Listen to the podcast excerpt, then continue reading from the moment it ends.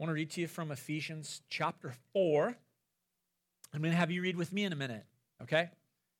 It says this. I'm going to read the first three verses, then we're going to read the next three together, okay? It says this. Therefore, I, a prisoner for serving the Lord, beg you to lead a life worthy of your calling, for you have been called by God. Always be humble and gentle, be patient with each other, making allowance for each other's faults because of your love. Make every effort to keep yourselves united in the Spirit, binding yourselves together with peace. Can we read this together? Verse 4 For there is one body and one Spirit just as you have been called to one glorious hope for the future. There is one Lord, one faith, one baptism, one God and Father of all, who is over all, in all, and living through all. Lord Jesus, as we come to your word this morning, we want to be unified around you, Lord, around the gospel, around what you've done in our hearts and lives. Lord Jesus, we set our, our minds upon you, and we pray, Lord, that you would speak to us through your word this morning. God, we thank you for the written word because the written word leads us to Jesus, the living word. And so, Lord, is our desire to spend time with you today together. I, I thank you, Lord, we can be different and yet unified, Lord. We can be diverse and yet there can be peace amongst us around Jesus Christ. And so, Lord, we just set our hearts upon you and your kingdom this morning in Jesus' name. Amen. Okay. Sweet. First Samuel 28. If you got your Bibles, let's go there. Reaching the end of this narrative with regards to this character, uh, Saul. Decades have gone by as we come to 1 Samuel 28. Decades have gone by since his kingship was inaugurated. Years have passed since David struck down Goliath with a stone and a, and a sling and the Philistines had fled.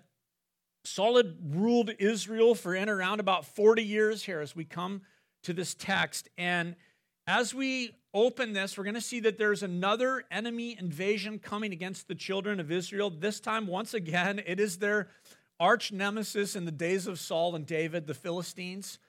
Um, and the Philistines are going to initiate an offensive into Israelite territory to reestablish their supremacy over the region. Now, just to remind you, because it's been a couple weeks since we've been in 1 Samuel, for 16 months, David has been hiding out amongst the Philistines. That's what this book tells us.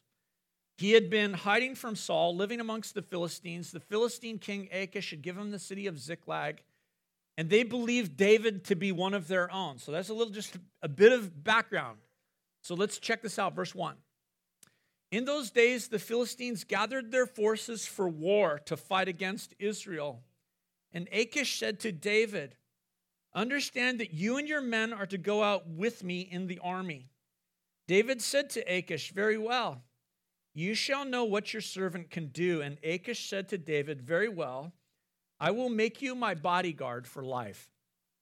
So, from the outset here, actually, the context of this story is about to tell us, um, it's, it's setting the, the groundwork for this battle in which Saul is going to die. This is the battle in which Saul and his sons are going to die.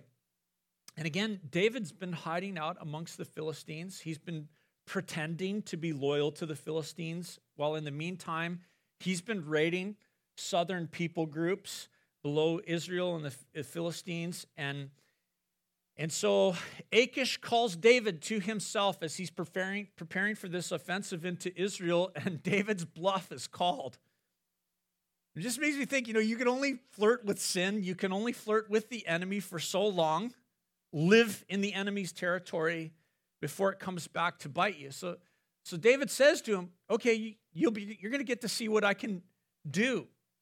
And so Achish says to David, I like this. I'm going to make you my bodyguard for life. Now, in Hebrew, that means this I'm going to make you the keeper of my head, which, you know, just reminds me, Achish had clearly forgotten that David had cut Goliath's head off.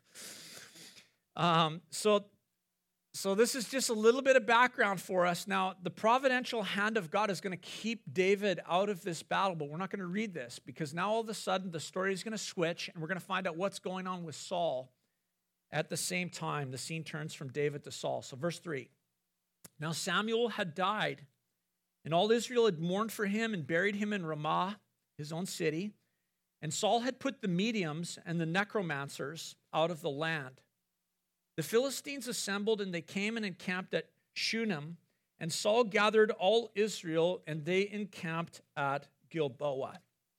Now, just to get our bearings here, I want to chuck up a map on the screen this morning because I think it's significant to this story. Sometimes it's nice to have a bit of a geographical understanding. And so here we are. Shunem is where the Philistines have gathered. They've gathered right there. We know this that the Philistines live down here on the coast in the south, and they've come all the way up to Shunem to battle against uh, Saul. Saul's gathered his army here at Gilboa. Of course, we know the Lake of Galilee. This is the Transjordan Valley. It's a very significant place in the world. It's like Nazareth is kind of like right up here. Uh, Gideon and the Midianites, they battled right here. You know, Gideon and the in the, the spring of Harod right there. Mount Carmel, right here. Elijah and the prophets of Baal. This is a significant place. It's called the Valley of Jezreel. Nain was just right here where Jesus raised the widow's son. All in one valley. Sometimes we forget this. This is, this is a very significant place. In fact, this is uh, the most fought over piece of real estate in the history of the world. It's the Valley of Jezreel. Napoleon stood in that valley and he said, If there is one valley that I could pick for any battle, this is the perfect valley. In this valley, Africa, Europe, and Asia all meet. And so many, many, many countless wars have been fought in this. It's, it's had dozens, literally dozens of different nations have conquered this land. It was important for the Philistines because if they're going to assert dominance in the region, it's like the any trade route from the from the northeast is coming through Endor. Any trade route from the southeast is coming through Gilboa. Everything meets in this valley. So they go into the middle of the valley. So we're going to establish our authority over this region. All trade will function through us. Duty and taxes, we control it all.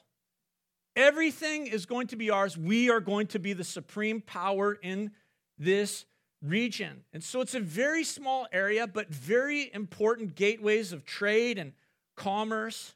And so the Philistines are not messing around. I want you to catch this. They gather all of their horses, their chariots, their soldiers, their army.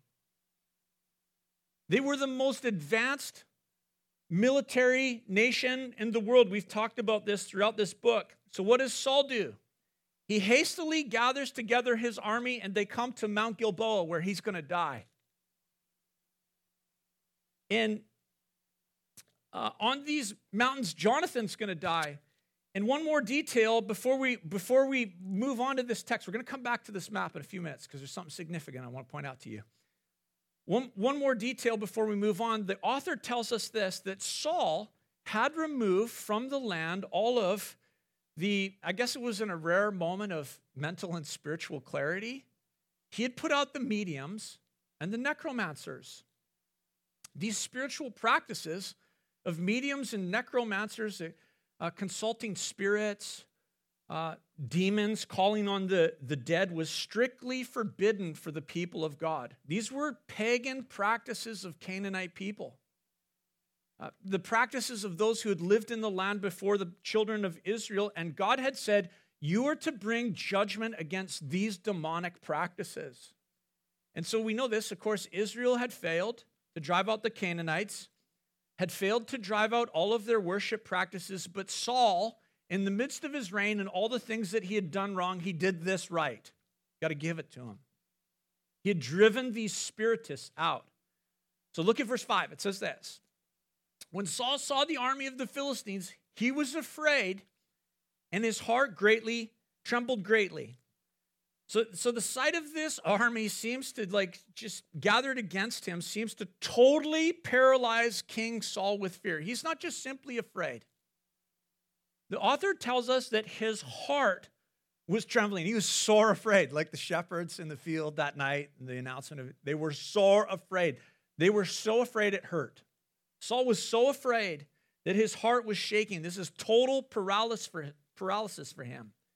He saw the Philistine forces. He looked at his own army and he said, We are toast. We're done. And so Saul did this. He went to inquire of the Lord, which is always a good thing to do, isn't it? Always a good thing in life to be inquiring of the Lord. Lord, give me direction. Lord, guide me. Lord, what is your will? But it seems to me as we read this that this was the first time in a very long time that Saul had done so. Early in his kingship, he had relied on Samuel, he'd relied on that relationship, but it had been strained for many years, and now Samuel was gone. In terms of consulting the priests, well, Saul was guilty of seeing the house of Elimelech killed. Only one of his sons escaped, Abiathar, and he had for years taken refuge with the men that were hiding out with David. Abiathar had with him uh, the ephod, the high priest's ephod that contained the Urim and the Thummim that the priests used to consult the Lord for his will and his direction. Saul had pushed the Lord away for years. For years. And now he's in trouble and he finally seeks the Lord, but we're going to read this that the Lord didn't answer him. It, it's not an uncommon thing that happens to people. I want to point this out to you. You know, they push the Lord away for years. They ignore his word. They make no effort to seek him, no effort to build a relationship with him. And then life gets them. Life puts them in a jam. And finally, they ask the Lord for help when things don't go how they expect. And then when the Lord doesn't respond how they expect, they blame the Lord. The Lord's fault. You know, I've been calling on the Lord and the Lord's not answering when they've never cultivated a relationship with Him, never learned to trust His word, never learned to step out in faith by the prompting of the Holy Spirit. Look at Saul made this mistake. He waited for the day of trouble before he sought the Lord. And we should not make that same mistake. Don't wait for the day of trouble to call upon the name of the Lord. I'm not saying that he won't answer you. But I am saying if you wait, you will have less familiarity with how he speaks. You won't know his word. You'll have a harder time discerning his will. So cultivate a relationship with the Lord now. Amen. Today, the scripture says, is the day of salvation. Don't wait. Never put off the Lord. In his early days, Saul blew the Lord off blatantly, ignored his word, rebelliously disobeyed. And Samuel said to him, Saul, it's like witchcraft, man. Your rebellion and your disobedience is as witchcraft. Now, verse 6. When Saul inquired of the Lord, the Lord did not answer him, either by dreams or by Urim or by prophets. Then Saul said to his servants, Seek out for me a woman who is a medium, that I may go to her and inquire of her. And his servants said to him, Behold, there is a medium at Endor. Saul, says, rebellion is as witchcraft. Saul had driven out the mediums and the necromancers, but when his rebellion against the Lord came to full fruition and the Lord didn't answer him, Saul, so desperate for God to speak, turns to witchcraft, to a medium. And, and to me, Again, this is why he is tragic. This is why it's so sad to see his story, such a good start and such a tragic. end. if only, I think this, if only Saul had turned to the Lord in repentance. You see, God, God never moves, church. He's the same. His word tells us that he is the same yesterday, today, and forever. When the heavens are silent, we've all had those times. When the heavens are silent, more often than not, the issue is not with the Lord, the issue is with us. David said this to the Lord in Psalm 51 when he was pouring out his heart and his sin had come to light and he confessed it to the Lord. He said this If I had cherished my sin in my heart, God, you would not have listened. And what that tells us is this is that the open path towards the Lord is through the door of repentance. Saul needed to turn to the Lord in repentance. He needed to come to a realization of what was going on in his own heart and life and repent of his rebellion and disobedience. And so let me ask this this morning how about you? Has heaven been silent? Could it be that the problem is not with the Lord, but with you? Are you cherishing sin? Is there sin in your life that you love more than Jesus? Because straight up, that's idolatry, right? To put anything between you and Jesus, that's idolatry. The Lord won't compete for it, won't compete with it. But if you will turn in repentance to Him, He always responds with love and grace and mercy because Jesus is eternally kind. Jesus is full of compassion. He is the fountain of mercy and grace. From Him flows living water that satisfies thirst. He is living bread that satisfies the hunger of the soul. But Jesus will not have rivals, church. Rivals are idols. And so the answer is repentance. To repent of sin, and the heavens will open, and the love of Jesus will overflow to you. Don't wait for the day of trouble. Cultivate it now. Now, Saul had had a lifetime of ignoring the Lord. He, he was unaware, couldn't recognize his own need for repentance. Everything in the guy's life is motivated by fear because the Spirit of God had left him. Remember last week, Romans chapter 8, we were at camp, we looked at Romans chapter 8. Saul didn't know in his life the reality of Romans chapter 8, that those filled with the Holy Spirit are fearless. Saul's decisions were not made from a position of Holy Spirit dependence. He made all of his decisions in response to fear. Fear was the driving factor of his life, not faith, not, not dependence. Fear had transformed him from a man that stood head and shoulders. That's how he was described when he was introduced to us. He stood head and shoulders above everyone else, and now he's you know, been reduced to a cowering shell of, a, of the man he once was he's a weakling, he's a, he's a coward, he's unable to follow God when his own skin is on the line. And this is what happens, church, to a life that is void of repentance. A life without obedience, a life without the Spirit of God. Fear is the defining factor of a people without God.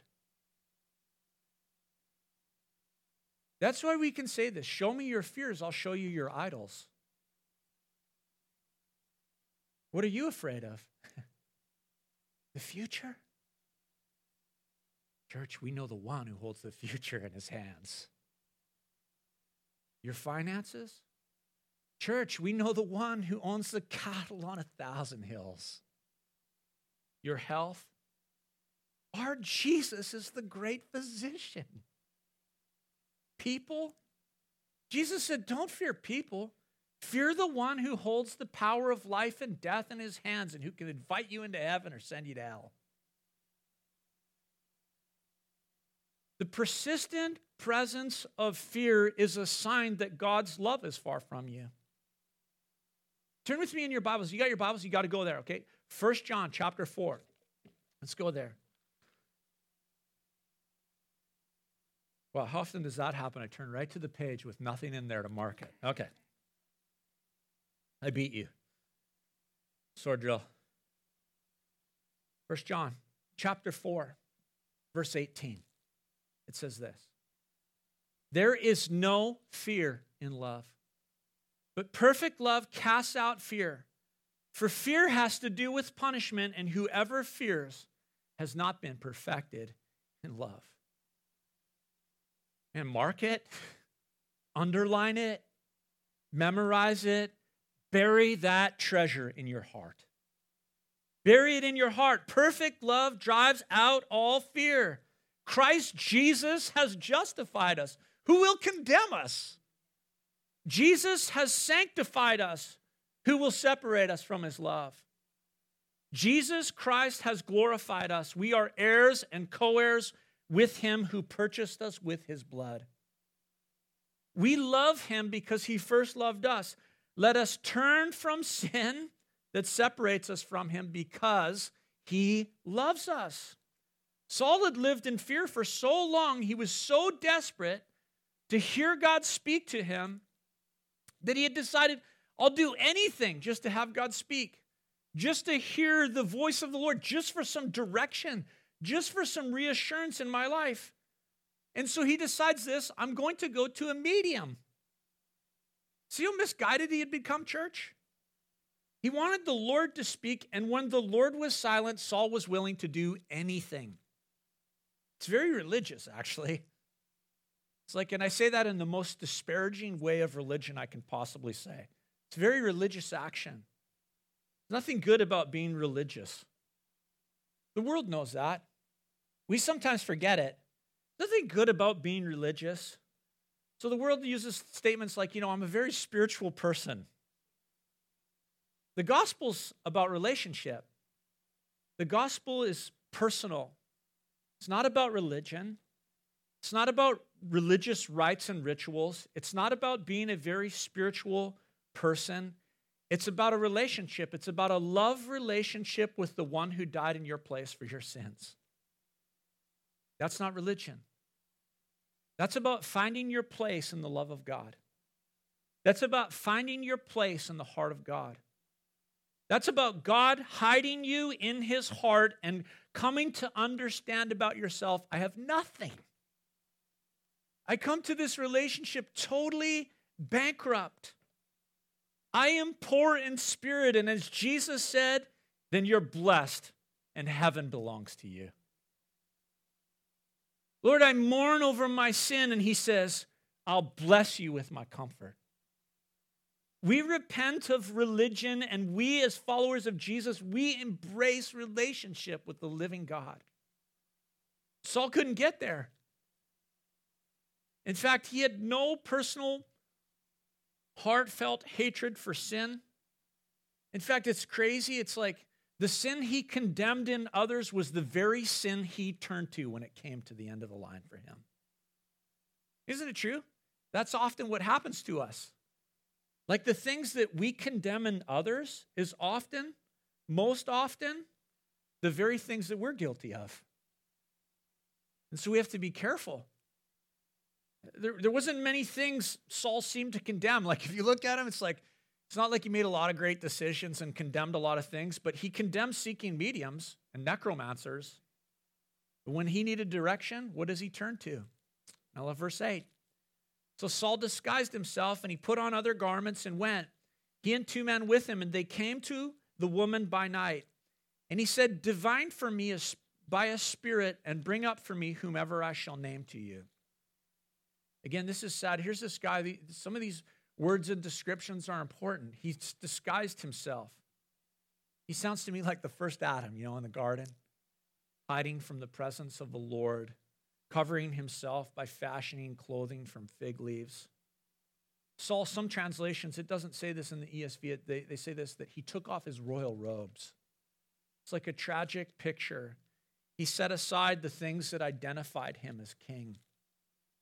This is the account of this man totally unraveling spiritually. It's under the cover of night. And he goes to the the witch of Endor. Now, here's the crazy thing. Can we chuck that map back, back up? Look at where this guy has to travel. From Gilboa to Endor, there's a mountain range right there. To get through that to Endor, to the witch, he has to get through the Philistine army to Endor. So, in disguise, under the cover of darkness. He sounds to me like Judas sneaking off into the dark. He makes his way through the Philistine army to get to Endor. Verse 9 The woman said to him, Surely you know what Saul has done, how he has cut off the mediums and the necromancers from the land. Why then are you laying a trap for my life to bring about my death? Instead of repenting, confessing his need for the Lord, turning from sin, he turns to a medium. And this is not harmless.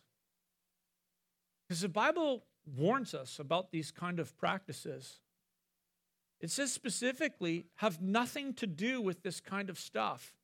Why is that? Well, because it's an open door to the demonic, it's an open door for deception. But what we read in verse 10 is this is that Saul swore to her by the Lord, saying, As the Lord lives, no punishment shall come upon you for this thing. To me, it's just crazy. I don't know what else to say. It's like he's swearing by the Lord while he's going to a medium. He's going off the deep end. Verse 11. Then the woman said, Whom shall I bring up for you? And he said, Bring up Samuel for me. Now, you know, I, I don't know. When you conduct a satanic ritual, there's not really any good choice, I think, when it's like, hey, who should I bring up for you? Oh, let's go Samuel. It's not a good choice when you're summoning the dead. There, there's, you know, this is this is wickedness. And I, I would say this, like, you know, when we when we look at this or even think about these sorts of things within our own culture, there are a lot of charlatans out there. I would say that for sure, right? Who manipulate people, who take advantage of them, who manipulate needy people and and for some I think that's what happens in such situations, but there are also real encounters and the Bible is clear that when these things happen, what people are encountering is demonic spirits. They're encountering demons. Bible says that the dead do not speak. They don't haunt the earth. These are evil spirits. And Paul warned the Corinthian church. He said to them, Don't participate in pagan worship. Because when you participate in pagan worship, behind all of these things are demonic spirits. Now, this, this is a unique situation in Scripture. I'm going to I'm going to say this about it because it's like hard to understand. It's like, well, did he get a demon? Did he get Samuel? Like, what's what's the deal? But it seems to me that when you read this, it's actually Samuel that comes forth from the dead. But this is not the norm. This is not normal. The normal encounter, the expected encounter, is not with the dead, it's with demons. This is unique. Verse 12. When the woman saw Samuel, she cried out with a loud voice, and the woman said to Saul, Why have you deceived me? You are Saul. The king said to her, do not be afraid. What do you see? And the woman said to Saul, I see a God coming up out of the earth. He said to her, What is his appearance? And she said, An old man is coming up, and he is wrapped in a robe. And Saul knew that it was Samuel, and he bowed with his face to the ground and paid homage. Let's jump to verse 15 here. It says this Then Samuel said to Saul, why have you disturbed me by bringing me up? Saul answered, I am in great distress, for the Philistines are warring against me, and God has turned away from me and answers me no more, either by prophets or by dreams. Therefore, I have summoned you to tell me what to do. And Samuel said, Why then do you ask me, since the Lord has turned from you and become your enemy? The Lord has done to you as he spoke by me, for the Lord has torn the kingdom out of your hand and given it to your neighbor, David. Because you did not obey the voice of the Lord and did not carry out his fierce wrath against Amalek, therefore the Lord has done this thing to you this day. Verse 19 Moreover, the Lord will give Israel also with you into the hands of the Philistines, and tomorrow you and your sons shall be with me. The Lord will give the army of Israel into the hand of the Philistines. So here's Saul visiting this medium. She calls for Samuel, and Samuel somehow, some way comes forth, and Saul gets a word from the other side of the grave. But there's some things I want to point out about this that are important, that we recognize it. This is not a new word. Number one, it's not a new word. It's no new information revealed to him. Nothing new is added, no new information whatsoever. And I think it's important to recognize the characteristics of what Saul is told nothing welcoming, nothing comforting, nothing affirming, nothing encouraging. There is no comfort whatsoever in what is told him. And this is the only example that we have of this in Scripture. And so I would tell you this this is what should be expected in these situations. There's no comfort or encouragement in summoning the dead. What Saul got was a reiteration of what he was already been told, and all it did was intensify. Tomorrow, you and your sons are going to die. In other words, you're toast, man. Now, I think it's important to point this out because this, again, is our, our one and only scriptural example of these practices that are condemned by the Word of God. And so, you know, for those who consult the dead and participate in these sorts of things and receive words of comfort and encouragement, I'll just tell you this you have been deceived. You were deceived. It's deception. One of two things has happened.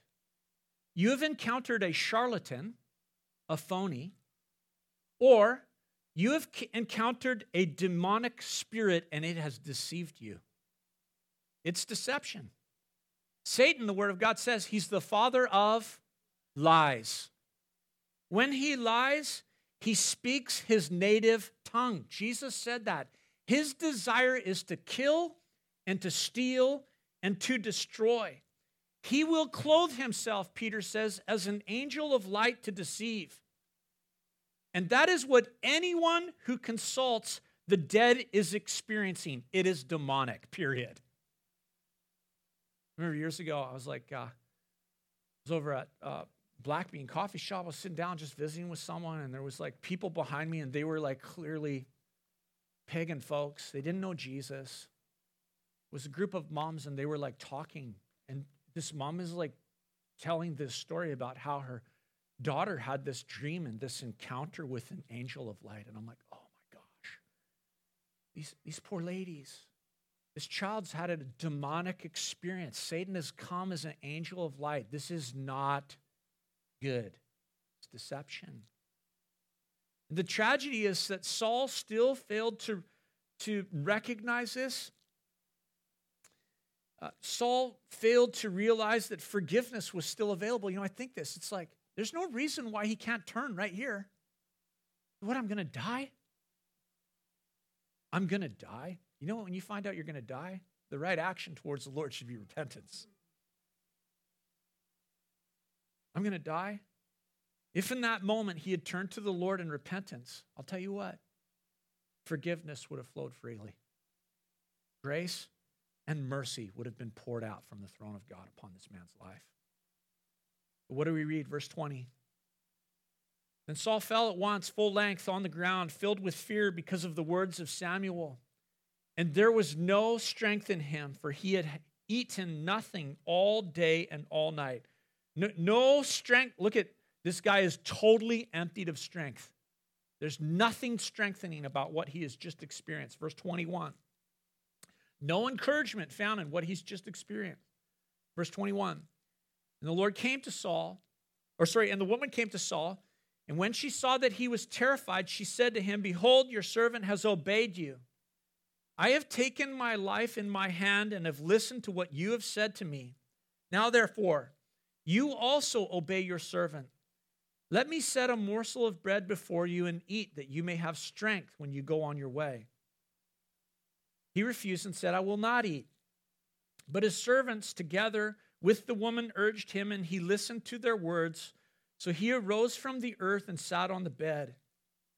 Now the woman had fattened a calf in the house, and she quickly killed it, and she took flour and kneaded it and baked unleavened bread of it.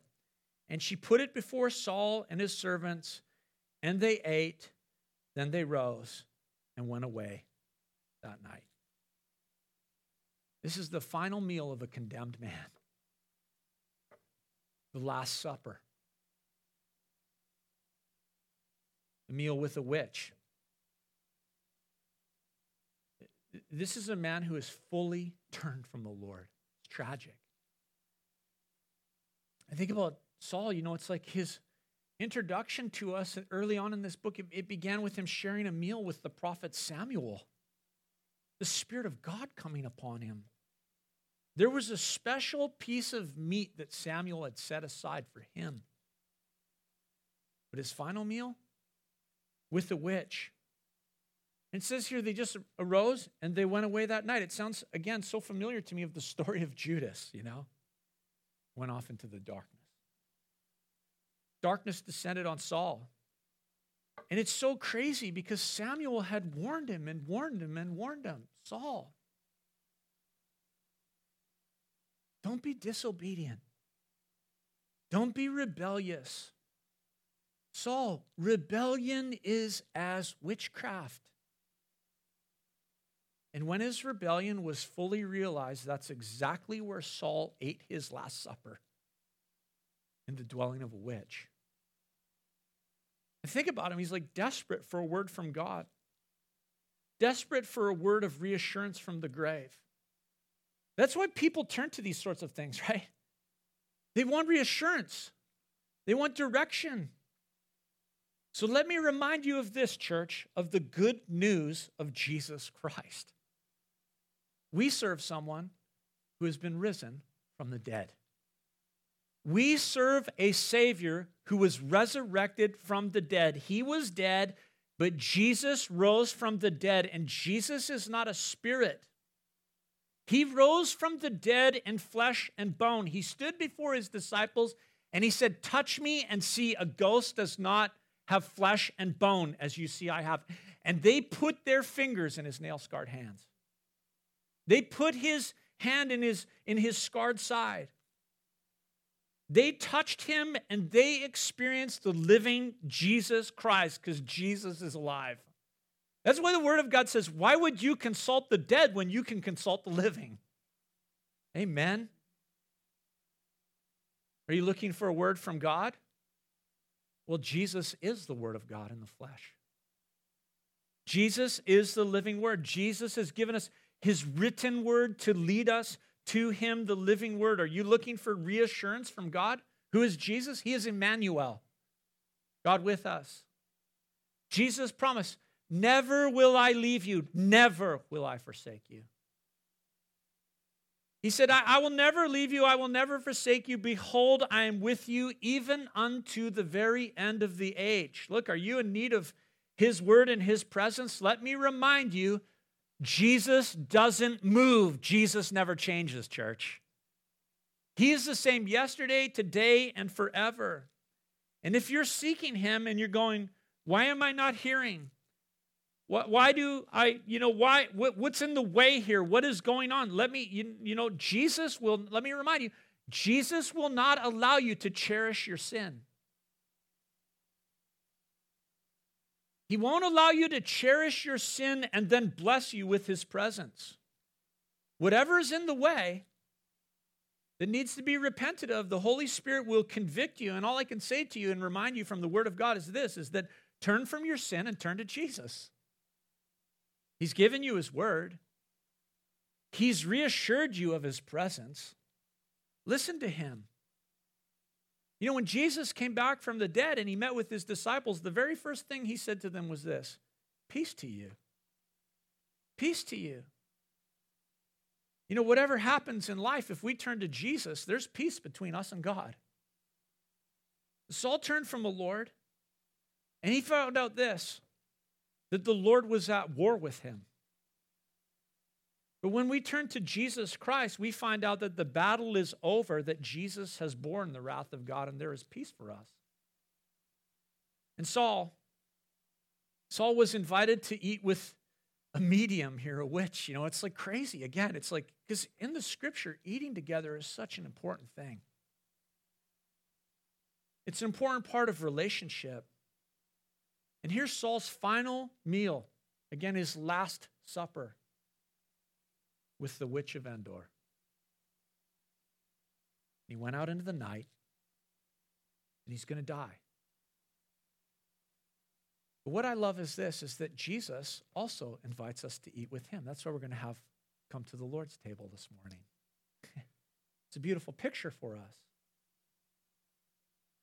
Jesus invites us to eat with him at the table of the Lord, and Jesus invites us to eat of his flesh and to drink of his blood. And we're promised that as we partake in the Lord's Supper, we are identified with him. Jesus was raised from the dead. He, he says to us, Peace.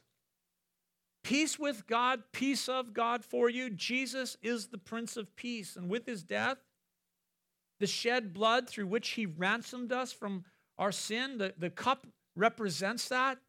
The cup represents his blood, the, the, the bread represents his body. And Jesus said this by participating with me and eating with me in this, you proclaim my death until I come again. But his word warns. His word warns this that if you participate him without acknowledging his body and his blood, you eat and drink judgment on yourself. It's actually a serious thing to come to the table of the Lord. It, it matters. Who you eat with matters.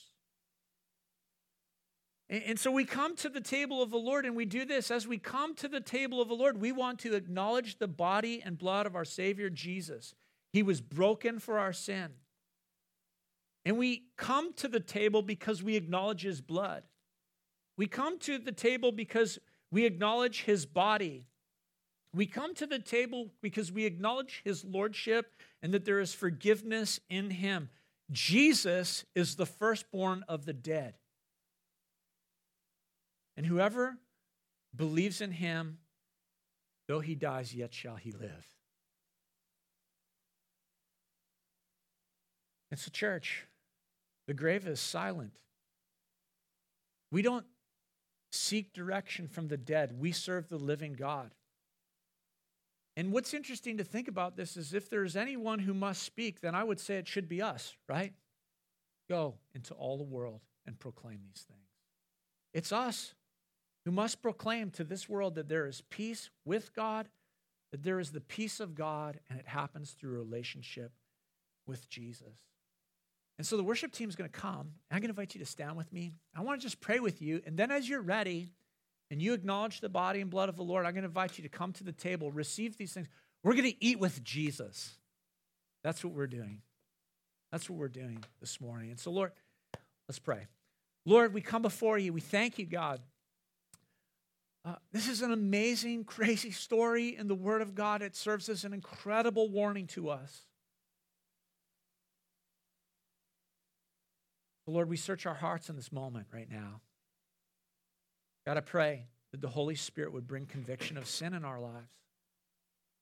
Lord, if there are things that are undealt with between us and you, Lord Jesus, we ask you to forgive us. Lord, I thank you that you won't allow us to cherish sin in our hearts and have your presence. And so, Lord, teach us to hate our sin. Teach us, Lord, to turn from our sin. Teach us, Lord, remind us over and over again that when we sin and come before you and ask for your forgiveness, you are faithful and just and will purify us from all sin and forgive us of our unrighteousness. Lord Jesus, this morning we thank you that there's no fear in your love, that perfect love drives out fear. And so, Lord, we look to you this morning. We confess our need of you, Jesus. We ask you to forgive us of our sin. Wash us in your blood, Lord. We pray, God, that the posture of our eating, of our fellowship, of our life would be with you, Lord. So thank you, God, that you invite us to the table this morning. Thank you, Lord. Thank you for your word to us this morning. In Jesus' name, amen.